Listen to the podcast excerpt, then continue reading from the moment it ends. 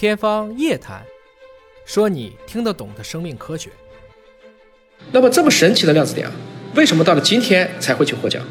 在之前其实我已经讲过了，这次化学奖的颁奖，它的核心不是量子点这一个简单的概念，而是量子点的发现与合成。这是一个从量子点的科学发现到量子点材料合成的技术发明，再到这种材料的规模化的产业发展都已经到位的情况下才给予的这样的奖励，前后的跨度你算时间，一九八一年算到现在也是四十多年了。我很喜欢的一位物理学巨匠叫理查德·费曼，曾讲过这样一句话：我造不出来的，我就不会理解。我们在谈论不管是农业制造、工业制造、信息制造，到今天的生物制造，差不多这句话都能道出其中的真谛。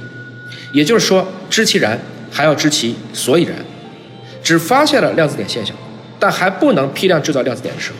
就不能算真正理解了量子点，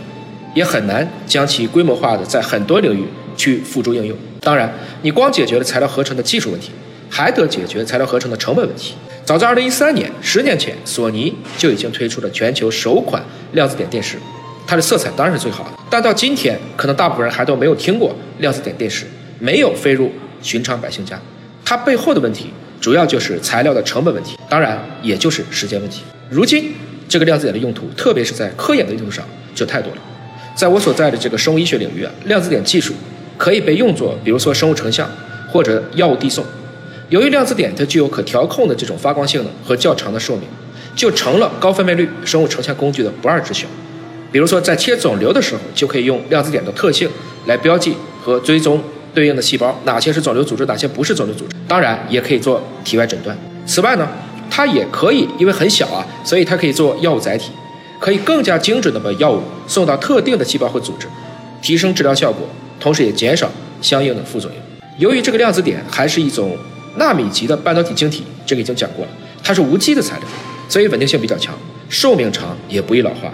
再加上它自己的独特的效应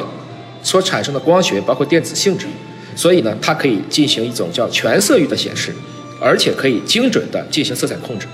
所以目前已经广泛应用在像 L E D 灯、电视屏幕、太阳能的电池、柔性的电子器件、微型传感器，包括更薄的这种光伏板、农业薄膜，甚至在量子计算、加密量子通信等领域都已经开始应用了。